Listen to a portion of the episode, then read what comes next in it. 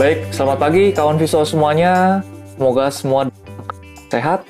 Kembali lagi di Trading Ideas untuk kita mengawali awal pekan di tanggal 20 November 2023. Bersama saya Chris dari tim riset investasiku. Oke, nah kita kan udah ngelewatin weekend ya kawan Visto dan memang banyak sentimen yang sudah kita lewati nih di minggu lalu. Pada kali ini kita akan mereview untuk market penutupan di minggu lalu, baik untuk domestik maupun global. Dan juga di minggu ini kita akan review karena banyak akan rilis nih data perekonomian baik dalam negeri maupun mancanegara. Dan pastikan konvisto untuk stay sampai akhir trading ideas karena akan ada sesi pertanyaan di akhir dari acara ini. Jadi pastikan stay tune sampai selesai. Kita masuk langsung ke indeks global kalau begitu terlebih dahulu. Kita lihat, Anda bisa lihat di layar kaca Anda untuk indeks global ditutup cukup variatif dan memang kalau kita perhatikan di sini dari Straits Times Index, Kospi dan Hang Seng ditutup di zona negatif. Dan juga kalau kita perhatikan justru kalau kita melihat untuk IHSG masih relatif ada penguatan ya.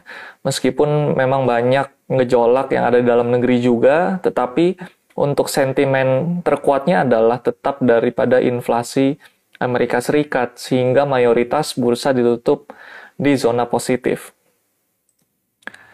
Kita bisa melihat untuk sentimennya, jadi kita lihat dari Wall Street terlebih dahulu ya. Di sini untuk Dow Jones,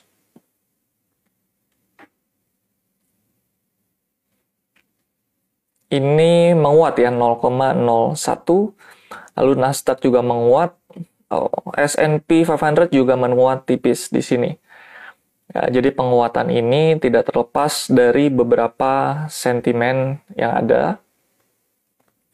Kalau kita ketahui memang ini sentimen inflasi masih cukup berpengaruh ya. Inflasi yang cukup dingin sehingga ini berpengaruh pada penguatan indeks daripada Wall Street dan kalau kita memantau sentimennya lagi di sini kita melihat pasar AS ya juga ditopang oleh kinerja perusahaan-perusahaan dari sektor retail nih yang memperoleh keuntungan lebih baik ya pada akhir musim panas lalu sehingga ini dapat berdampak positif bagi indeks Wall Street.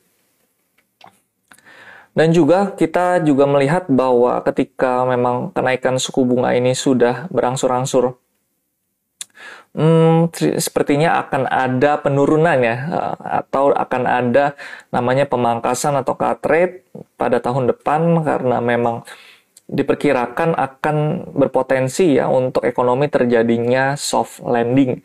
Jadi bagaimana inflasi itu pemerintah dapat tekan tanpa mengurangi pertumbuhan ekonomi yang ada. Sehingga hal ini dapat berdampak negatif ya bagi return investasi mungkin untuk aset-aset yang lebih berisiko, khususnya di pasar ekuitas. Dan juga kita sempat melihat ada statement daripada wakil gubernur bidang pengawasan yaitu Michael Barr ya. Beliau mengatakan bahwa uh, dia yakin bahwa The Fed ini berada pada puncak kenaikan suku bunganya.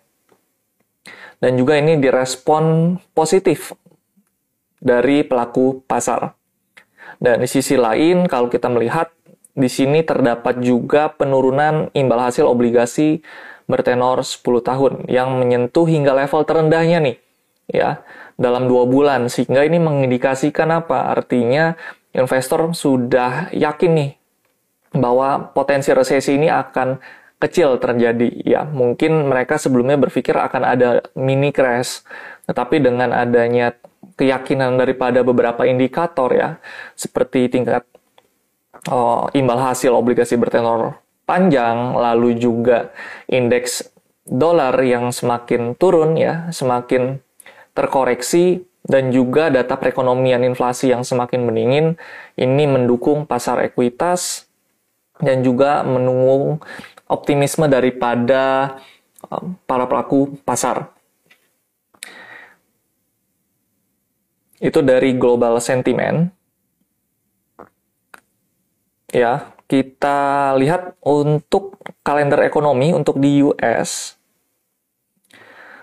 ya kita bisa perhatikan untuk kalender ekonomi di US sebenarnya ada beberapa data yang penting perlu kita perhatikan juga. Nanti pada tanggal 21 November ada rilis untuk data existing home sales ya. Ini juga nanti akan sedikit banyaknya mencerminkan kebijakan yang akan diambil. Lalu juga ada data penting lainnya seperti durable goods order Lalu juga kita lihat di sini untuk US ada rilis data nanti S&P Composite, ya, lalu ada yang manufacture dan service, dan juga di sini yang tidak kalah penting dan yang menurut saya paling penting adalah ada FOMC minutes, di mana ini nanti menjadi gambaran nih bagaimana kebijakan The Fed ke depannya seperti apa. Itu tadi dari kalender ekonomi di US kita coba beralih ke Asia ya. Kalau untuk Asia ini ada beberapa data yang memang kita perlu cermati yang nanti efeknya mungkin akan kepada bursa domestik juga. Jadi di hari ini akan ada loan prime rate ya untuk tingkat bunga pinjaman daripada China. Ya sedikit banyaknya ini pasti berpengaruh karena China ini merupakan mitra dagang yang cukup besar ya bagi Indonesia. Kita langsung ya masuk ke domestik aja. Tanpa perlu berlama-lama lagi, kita coba lihat ke chart IHSG dan kita lihat dulu sebelumnya gainernya ya. Kita melihat gainer dan loser. Jadi sebenarnya IHSG ini kalau kita lihat selama pekan lalu ya IHSG ini ditutup 2,47% menguat dan naik 0,28 persen atau 19,66 poin ke level 6977 pada hari Jumat khususnya.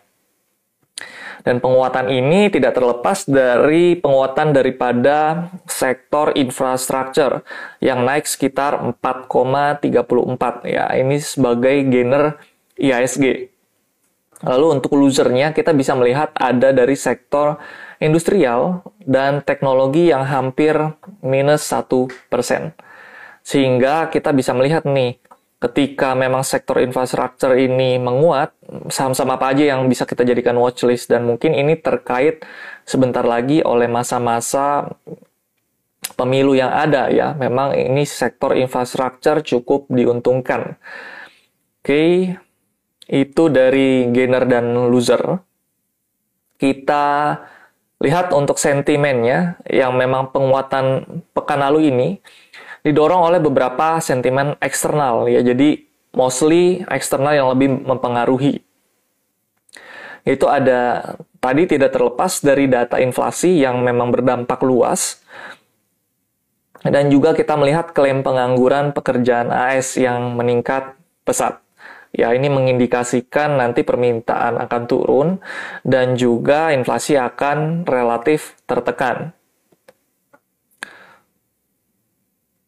Lalu juga kalau kita melihat ya, tidak dari eksternal aja nih, terdapat sentimen dari dalam negeri juga. Ya, di mana kita bisa melihat beberapa inflow yang masuk cukup deras ke pasar domestik kita dari tanggal 13 sampai 16 November ya Bank Indonesia ini mencatat investor asing melakukan net buy sebesar 7,3 triliun. Dengan rincian net buy-nya ini untuk 2,49 triliun ini di pasar SBN ya. Lalu 0,87 triliun ini di pasar saham serta 3,97 triliun di sekuritas rupiah Bank Indonesia di mana inflow ini sebenarnya membuat USD ini melemah terhadap rupiah. Dan IDR kita ini menguat ya terhadap USD dan ini sebenarnya yang menopang IHSG cukup kokoh di minggu lalu. Kita bisa langsung lihat aja ke dalam chart ya untuk pergerakannya ke dalam grafik IHSG di layar Anda. Kita langsung coba proyeksikan bagaimana pergerakannya di hari ini. IHSG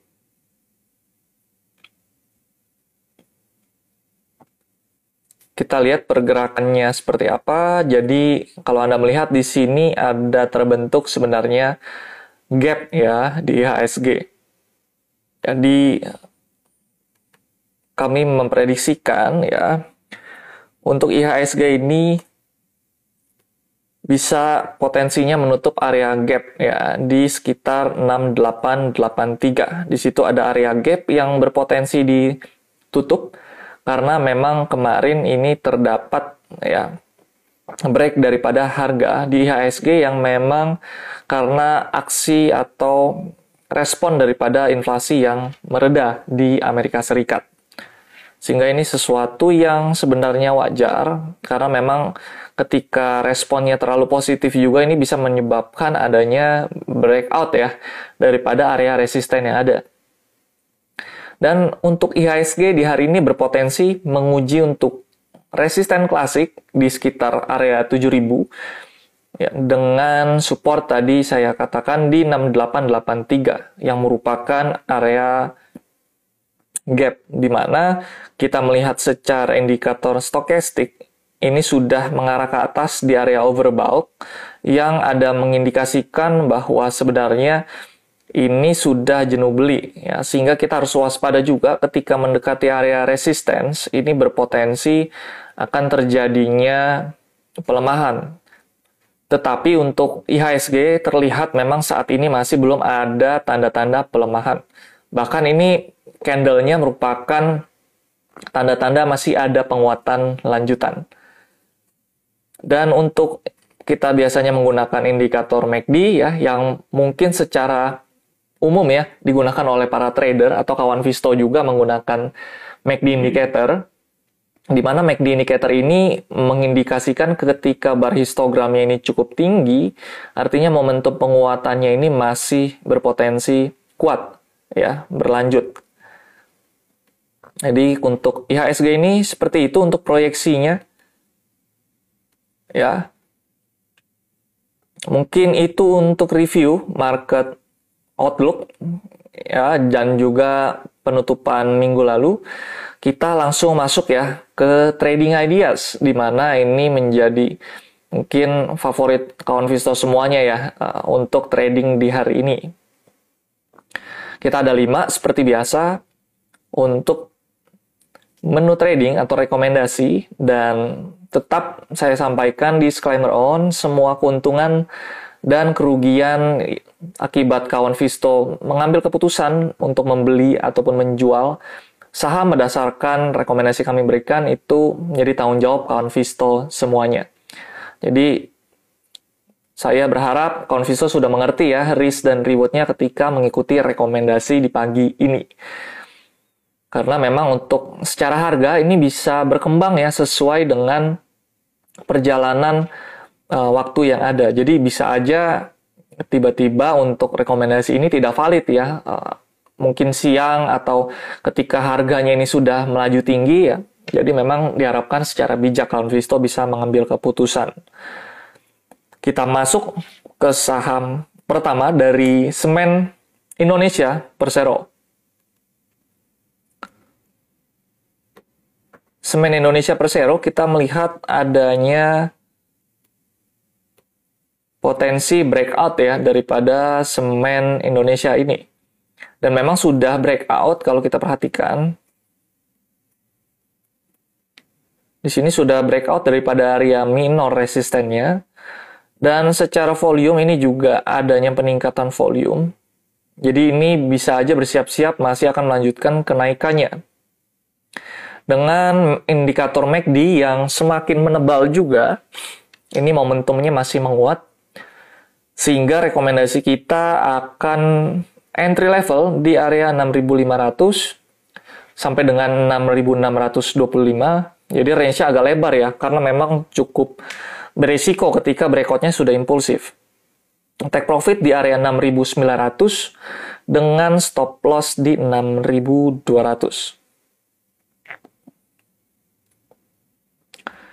Kita ke saham berikutnya, ada dari Bank Negara Indonesia. Bank Indonesia ini sudah akan mungkin bersiap-siap ya untuk rebound daripada garis moving average. Ya, dan kalau diperhatikan mungkin ini ada sedikit pattern ya seperti ascending triangle. Ya, memang tidak terlalu ideal, tetapi kalau kita lihat sekilas visual dia membuat higher low yang semakin naik ya, uh, di mana ini mengindikasikan ketika mungkin dia breakout dari area resisten ini, ya, mungkin dia akan lanjutkan penguatannya. Dan indikator MACD stokastik juga masih kuat mengarah ke atas dan ini indikasinya cukup baik. Sehingga rekomendasi kita untuk BBNI ada di entry level 4960 sampai dengan 4980. Ya untuk take profitnya di area 5075 dan stop loss di area 4880.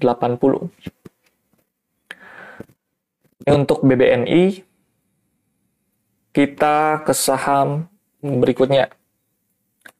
Price cukup baik dari Charon Pokpan. Secara stokastik, dia baru saja golden cross. Mama MACD-nya ini kalau kita melihat adanya momentum pemelemahan ya. Tetapi selama masih di atas area positif, mungkin saja ini bisa langsung melakukan golden cross lagi. Ya, volumenya juga kalau kita melihat di sini cukup baik dan mungkin ini kita akan scalping ya untuk dicepin kalau di hold terlalu lama juga kita melihat ini masih harganya sebenarnya nanggung ya di tengah-tengah tetapi dengan candle yang terbentuk ada seperti pin bar seperti itu atau hammer bullish jadi kita merekomendasikan untuk entry level di area 5450 sampai dengan 5500 take profit di area 5.700 dan juga stop loss di area 5.250.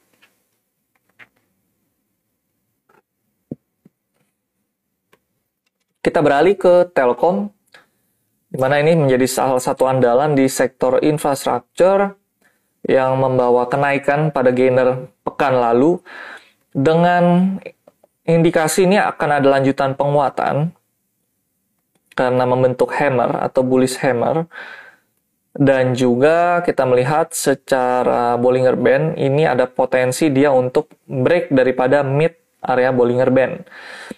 Sehingga rekomendasi kita berikan di area 3520 sampai dengan 3550 dengan take profit di area 3650 dan juga stop loss di area 3470.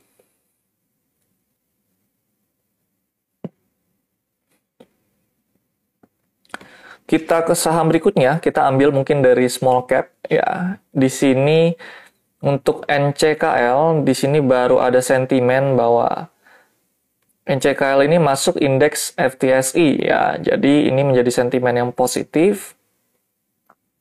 Dan di sini seperti ada mungkin uh, potensi untuk break dari resisten dan volumenya juga cukup baik ya. Ketika dia turun atau koreksi, volumenya mengecil, lalu seperti ada akumulasi di sini dan ketika waktu breakout tanggal 13 November, volumenya cukup di atas rata-rata atau average dan dia sempat terkoreksi dan membentuk rejection juga. Sehingga kita merekomendasikan NCKL untuk buy di area 1065 sampai 1085 dengan take profit di area 1120 dan stop loss di 1025. Baik, itu tadi 5 rekomendasi saham ya kami harapkan dan saya harapkan kawan semua dapat dengan bijak ya mengambil keputusan investasi maupun trading ya, dari rekomendasi yang kami berikan. Kita masuk ke sesi terakhir di mana terima kasih ya kawan Visto yang sudah stay sampai sesi ini dan bisa ya untuk drop pertanyaan di kolom komen. Nanti kita akan konsultasikan ya akan kita jawab ya. Untuk saham-saham yang memang mungkin sedang ada yang floating atau mungkin anda kawan Visto mau entry ya nggak tahu harus entry di mana ya bisa di drop di kolom komen. Kita masuk ke saham yang pertama ada pertanyaan dari BBTN. Saham BBTN Sebenarnya untuk BBTN, Anda bisa perhatikan di chart. Kita sebenarnya mau merekomendasikan ini, tetapi harga sudah impulsif dan di sini bawah ada gap yang cukup lebar. Sehingga biasanya ketika kenaikannya sudah tiga hari beruntun seperti ini, mostly untuk beberapa saham atau yang kapitalisasinya besar, biasanya akan ada aksi taking profit. Jadi tidak selamanya naik. Sempat kami rekomendasikan ketika di mungkin di awal pekan ya, di sini harganya masih konsolidasi dan memang ketika harga itu breakout biasanya dia tidak menunjukkan adanya indikasi breakout ya karena candlenya juga doji seperti ini ya. Jadi untuk BBTN congrats bagi yang memang konviso sudah beli. Bisa dilakukan take profit karena kenaikannya juga cu sudah cukup signifikan. Dan di sini sudah bertepatan dengan area resistance. Ya kalau memang untuk BBTN ini masih bertahan di atas area di sini ada support 1265 itu bisa di hold. Tetapi kalau dia turun di bawah 1265, Anda bisa pasang trailing stop untuk cut profit. Dan kalau dia menembus 1295, ini ada potensi penguatan di area resistance selanjutnya di 1315. Jadi itu area-area penting kawan Visto bisa mencatatnya ya itu dari BBTN, kita ke saham berikutnya ada dari BNGA.